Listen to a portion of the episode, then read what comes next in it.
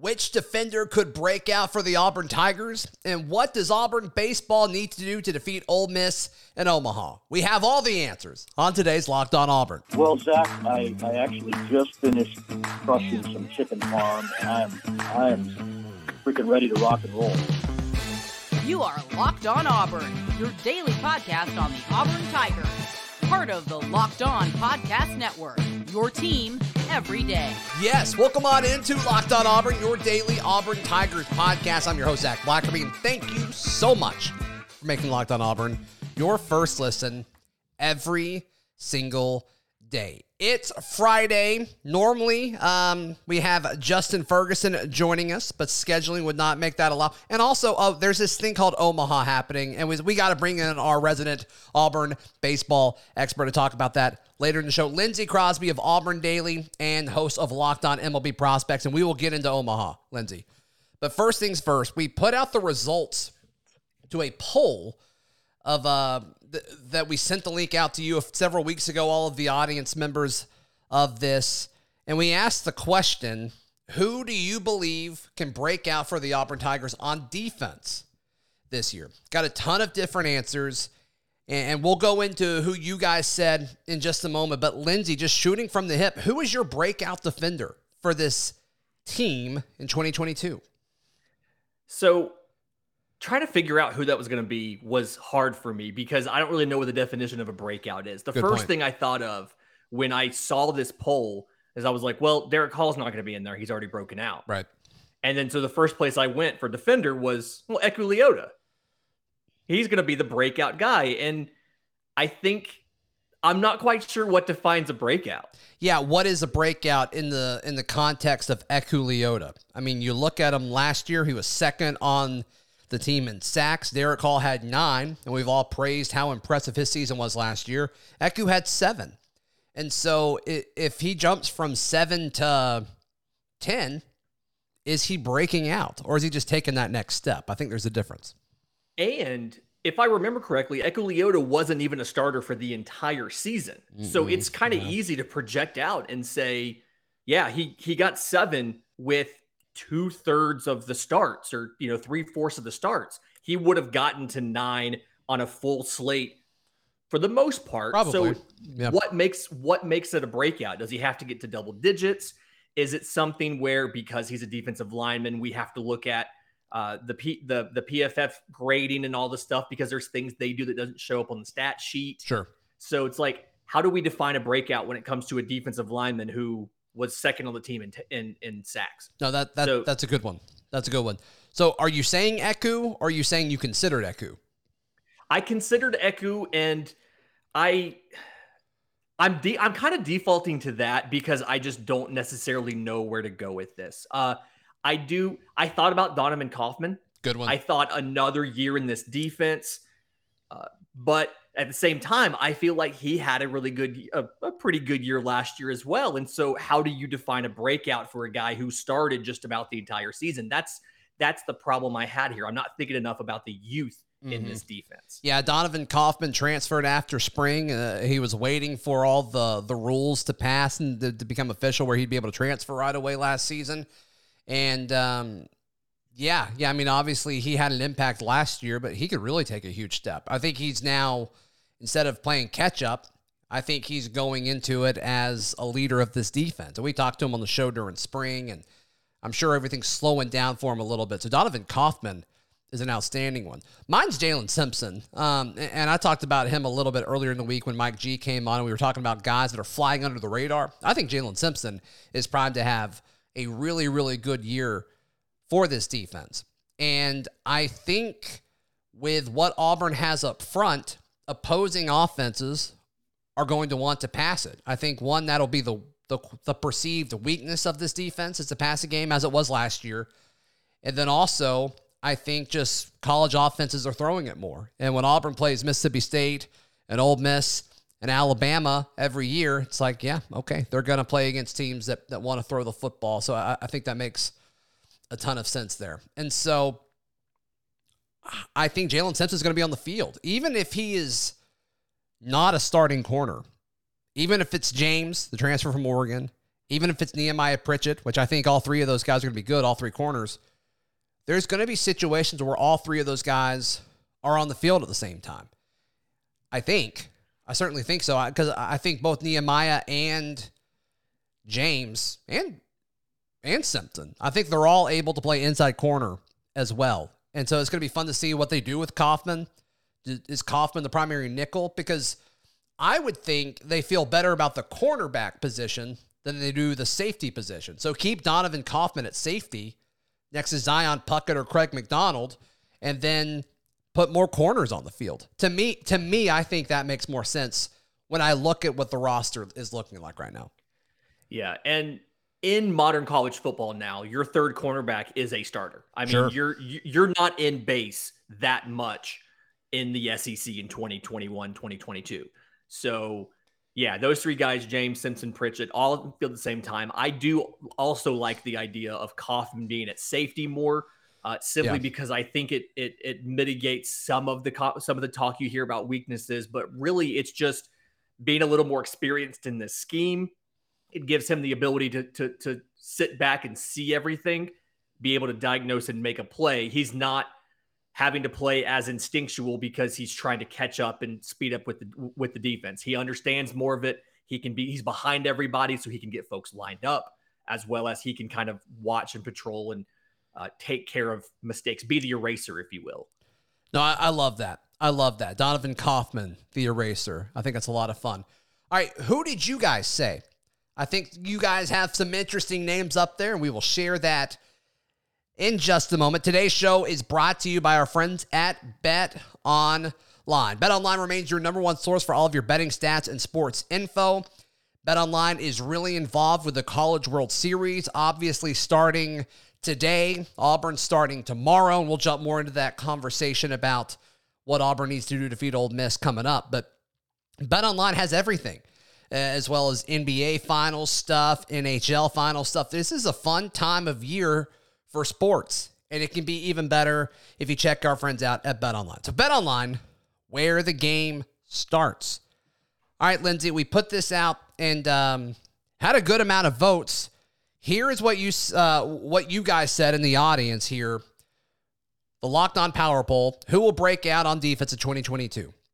And if you're watching on YouTube, you can see it. And uh, for podcasting, Eku Leota and Jeffrey M'ba, they both tied with 22.2% of the vote. Cam Riley came in third, of course, the linebacker. Jaylin Simpson, that's who I voted for, um, with 12.7% of the vote. Wesley Steiner at 9.5%, and then Nehemiah Pritchett, 4.8%. So all these guys, with the exception of Jeffrey M'ba, are guys that we've kind of mentioned uh, throughout this week already, Lindsey. About that list, who stands out to you the most? Number one to me is Jeffrey M'ba. Mm-hmm. And it, it's something where I'm not surprised that he's on the list. Okay. I mean, Jeffrey M'ba is a, a very large human being. We've heard lots of great things about him. Sure. Uh, what I am surprised about is that he tied Eku Leota for tops in the poll. Right. And I think the reason I'm surprised is because I didn't think anybody would pass Leota because Leota's more of a known quantity. He started for two thirds of the year last year. But but to he me though, the, if any kind of known quantity makes it less of a breakout contender in my mind because we already kind of know what they are. When I think of a breakout player, I'm thinking about a guy that was a role player at best or just not on the roster, and then they come out the following season and become a really, really valuable part of the defense. Eku's already been valuable. And so uh, for the folks that voted for Eku, I love Eku Leota. Absolute unit. Unit. Um, can't stress that enough. But I just don't see him as a breakout candidate because I think he's already there. I think he's already good. Because like if Eku Leota comes out and just gets, let's say he matches his production from last year, Lindsey, seven sacks, which is a really solid season for a pass rusher. We're disappointed, right? If Eku yeah. only gets seven sacks next year, assuming he doesn't get hurt or anything, we're disappointed if he just gets seven sacks. If he plays, plays 12 games with seven sacks, that's not a good thing for Auburn's defense. Yeah, we're, we're, we're bummed. And, and, obviously, there's other stats, you know, is he getting pressures and things like that. But just if he had the same exact season he had this year, we're disappointed. And to me, I, I just don't think that could be a breakout player. Now, Jeffrey M'ba, we don't know anything about this guy other than he's got the nickname Thanos. His junior college tape is stupid. Like it is absolutely ridiculous what he did to opposing offensive linemen. Um, and he's massive and he moves really well. Um, but like he didn't participate in spring due to injury. Just kind of uh, seems like he's ready to go for the fall. But that that's a breakout candidate. I'm totally fine with that. That's not the first person that comes to my mind, but yeah, just in, in YouTube comments, I mean, people are always asking us, "What about Jeffrey M'ba? What about Jeffrey M'ba?" So, I mean, I believe it. I believe that a big chunk of the fan base is really, really excited about this guy. Yeah, and I guess I was thinking about it more from that perspective of the role player who's stepping up versus the guy that we literally have never seen yeah. on the field at Auburn.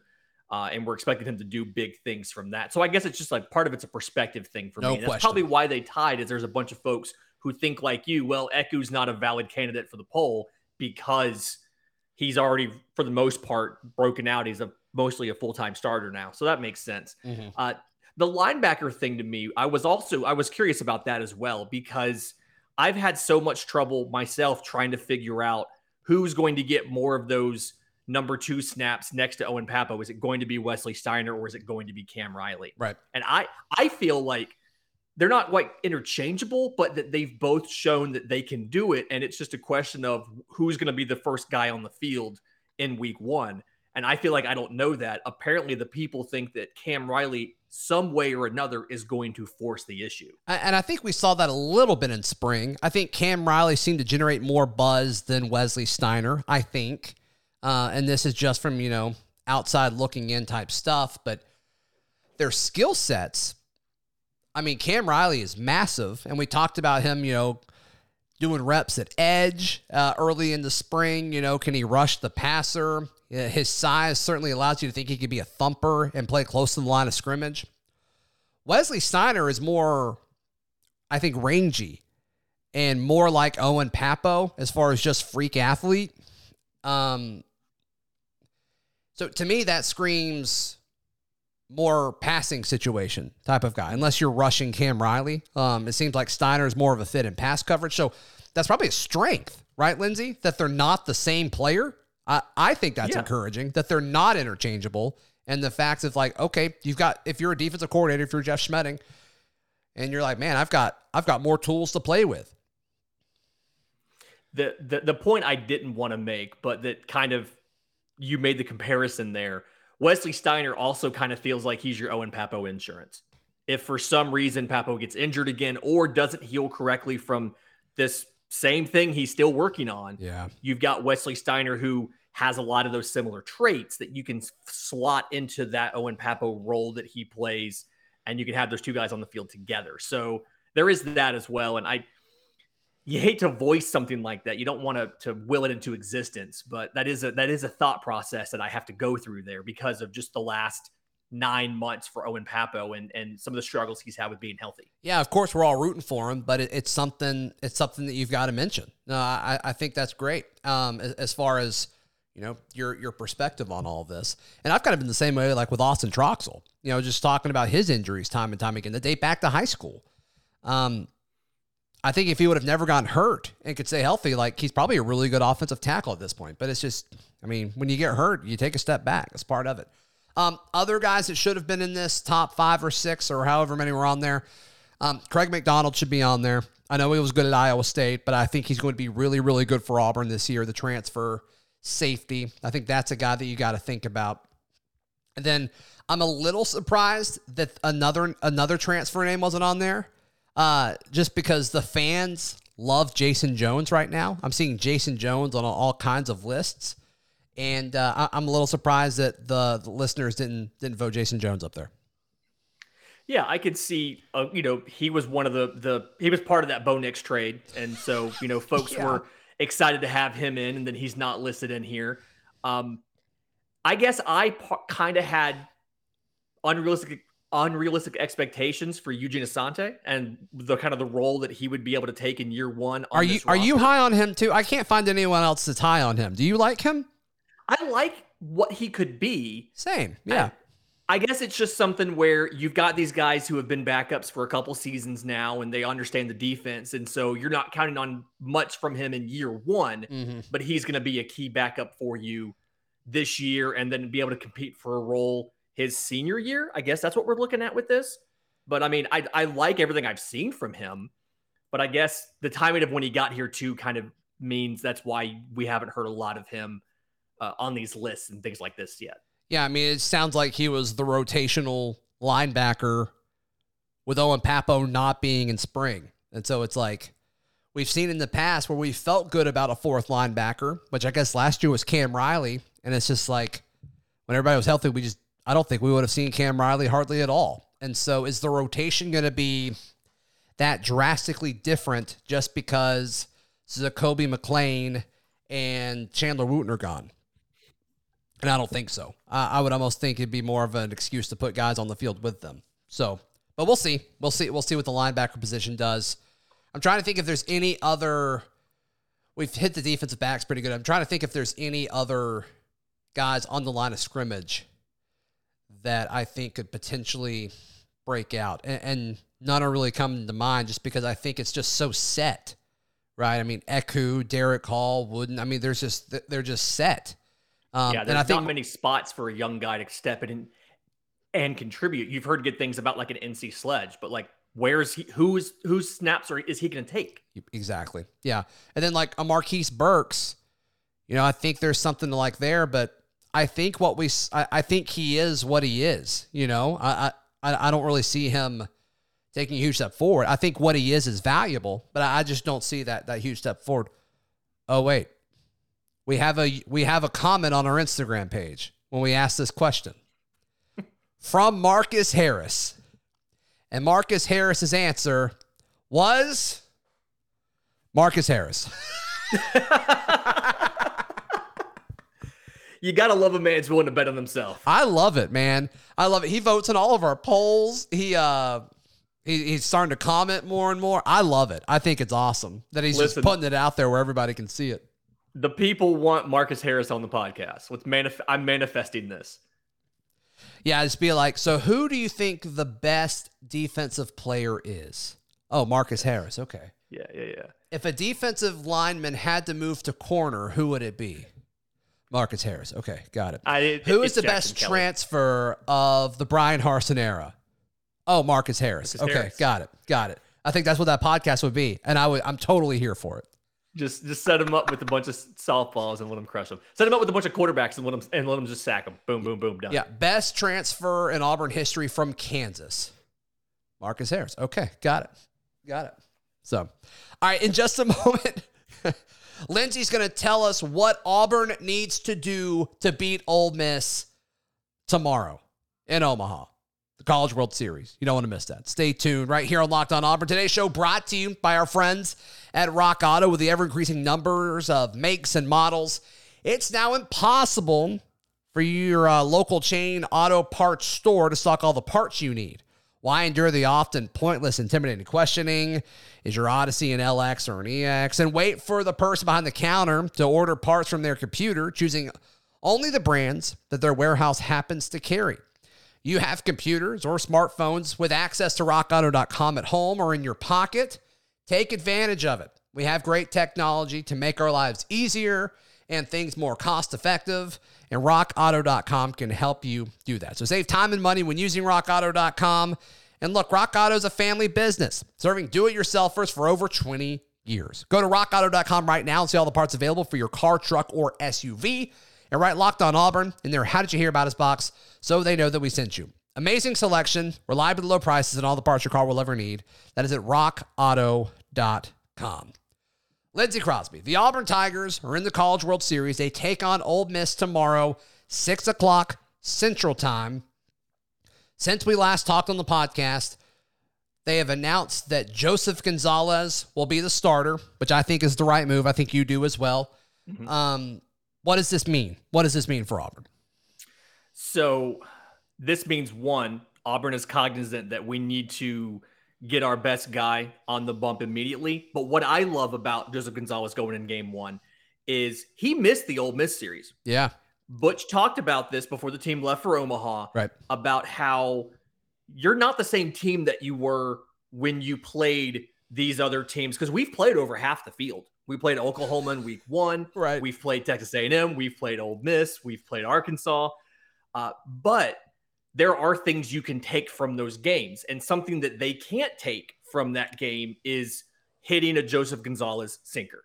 They did not face him this year. Last year, I went back and pulled the numbers. Joseph Gonzalez threw an inning and a third in relief against Ole Miss, gave up one hit and one run uh, in that. And so they haven't really seen him. So I like the strategic advantage there. Sure. Uh, and then on offense, you have to be disciplined. So Ole Miss has churned through pitchers this year. They've had tons of injuries to the rotation. The three starters from the Ole Miss series where they won two out of three in Auburn while they were ranked number one. None of those three guys are in their starting rotation for this weekend. Right. I mean, totally different teams from, from both sides of it. People forget Ole Miss was number one in the country when Auburn played them. They eventually just fell out of the rankings. I mean, both of these teams have been through a journey to get to where they are now. Ole Miss kind of started with high perception and dropped, and then they had to re earn it. Auburn had to fight for it all season after constantly being doubted. Um, so I mean, these teams are battle tested. These teams yeah. are, are are ready for this. And Ole Miss went from number one in the country early in the season to one of the final four teams in the field of 64. Yeah. And then they've been absolutely scorching hot. They're one of two teams that has not lost a game in the postseason. Uh, they went through the Coral Gables Regional as a number three seed plus 20 run differential. They went to Southern Miss on the road for the Super Regional in Hattiesburg, shut them out, did not let them score in two straight games. Um, Who's the other one that's undefeated oh, in post uh, postseason play? Oh, um, it is. It's in my preview on AuburnDaily.com where I go through the whole field. Right. But I Lance edited it, that one. I didn't read it. I haven't read it. It is yet. Texas A&M. Texas A&M is also five 0 in the postseason. Got it. Yeah they they really gelled too. But no, so Dylan DeLucia is the starter on Saturday, converted reliever. Um, he was actually an incoming transfer out of junior college, but the thing here, six and two, 435 ERA, but um, he's he's the starter not because his stuff is the best. He has two good pitches. He's got a fastball. He's got uh, that. I'll get to that in a second. He's got a, a, a good curveball. Okay. Um, it's it's one of those really big breaking curveballs, comes really deep in the zone. Uh, it's a plus pitch, and it's it's. I mean, he's starting to be on draft boards now with how that oh. curveball oh. has looked this year. Okay. But Auburn's hitters need to be patient because the fastball is what um, prospect evaluators and talent evaluators call a dead zone fastball. Okay. So he sits low 90s. He sometimes can hit 94 with it. But by dead zone, we mean that when he throws it low in the zone, it's not low enough to make you ground out. So you'll, you'll make decent contact. When he throws it up in the zone, it's not high enough for you to either swing and miss or to pop it up. So when he throws the fastball, it's kind of in the middle of the zone when he misses with it. So uh, be patient. He's going to give you pitches to hit. The thing that's that's tough is he can go, he can throw really deep, he can go really long. He has seven outings this year, and He's only been a starter for half the season. He has seven outings this year of more than 100 pitches. Uh, one of them, he went 118 pitches against South Carolina in April, seven and two thirds, one run, in an Ole Miss victory. So he's going to go deep. Yeah. But when Auburn played them in in game one of that series, he went three to third against Auburn, six hits, two runs, one walk, five strikeouts. Auburn stretched him into 60 something pitches to get seven outs. Hmm. So if you do something like that, you're looking at him going maybe five innings before he's hit that 100, 110 right. pitch limit, and you're getting into that bullpen. And that's where Ole Miss has had to pull guys from all season because they've had so many injuries. They've got um they've got like a, a freshman back there that's that's one of their closers right now. They're using young guys. So the sooner you can get Dylan DeLucia out of the game and get into that bullpen, the sooner Auburn's going to be able to start putting up big numbers on the scoreboard. Is that is that what Auburn has to do to to win? Get get him take, out of the game. Take pitches, be patient, pounce on his mistakes, and then do damage once you get him out of the game.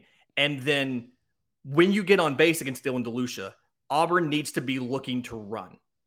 So Hayden Dunhurst, catcher, uh, very good catcher. I was very impressed with his his game calling and his pitch framing Okay. when he was in Auburn for those three games.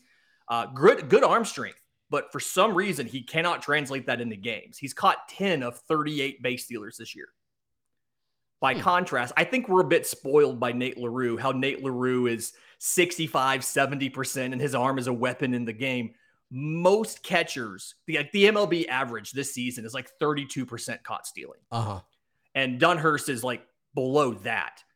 Um, but Auburn has a chance if they can get on base to get guys in motion. I'm thinking of Blake Rambusch. I'm thinking of Bobby Peirce. I Right. think Cole Foster has more wheels than we give him credit for. Yeah. Auburn's got some guys that can steal. So be patient against Dylan DeLucia, hit the bad pitches, and then move runners from station to station so that base hits can bring them in. You can't rely on the long ball in Omaha. It's a giant ballpark, but you can hit them in the gaps. You can make them run after them. And if you have moved a guy from first to second on a steal, he's going to score on a base hit. You're predicting Auburn to beat Ole Miss? I'm predicting Auburn to beat Ole Miss. When I did the Locked On uh, College World Series preview with Chris Gordy, our friend from Locked On SEC, Right. I actually had the end of bracket two, such great names to these, the end of bracket two being Arkansas and Auburn, and um, Arkansas getting the victory over Auburn to go to the College World Series championship where they were going to face Texas. That Yeah. was my prediction. That's been the most popular pick, right? Texas or Arkansas winning the whole Te- thing. I've seen so many predictions, and it's Texas versus Arkansas in the final. Texas versus, versus Arkansas in the yeah. final, Which and um, makes sense. But there's a path here for all eight teams, and all eight teams can do it. And I think Auburn has the tools, and more importantly, the mindset to make a run and go deep in this tournament. Yeah. The, the the path though closes if Auburn does not win tomorrow. In my mind. Yeah, you have to win game one, and it's simply it's the same format as regionals. If you if you win game one and two, you're virtually guaranteed to make it to that, you know, to to the a chance to win the, the bracket. Right. But if you start off in the losers bracket, every single game you play from that point on is an elimination game. Yep. And that just ratchets the stress up to 11. So you got to come out strong. I feel good about their odds against Ole Miss as long as you don't um, leave a giant hanging pitch to Tim Elko for him to crush 400 feet. Uh, has has a school record 22 home runs this year, Mm. playing first base there for old uh, for Ole Miss. But outside of that, I feel good about uh, facing an Ole Miss team that has the highest ERA of all eight teams in Omaha. Lindsey, how can people find you, hear you, read you, all that stuff? Uh, I'm on Twitter at Crosby Baseball. My writing, which we've done tons of stuff this week, all about this, including the preview that's up today. Yep. AuburnDaily.com. And then my show, Locked On MLB Prospects, is available wherever you get your podcasts and on YouTube. You can find it on Twitter at Locked On Farm, as well as the merch, aushirts.com. Support our boys. Absolutely. We'll be back on Monday to recap everything that happens over this crazy, crazy weekend. All right here on Locked On Auburn.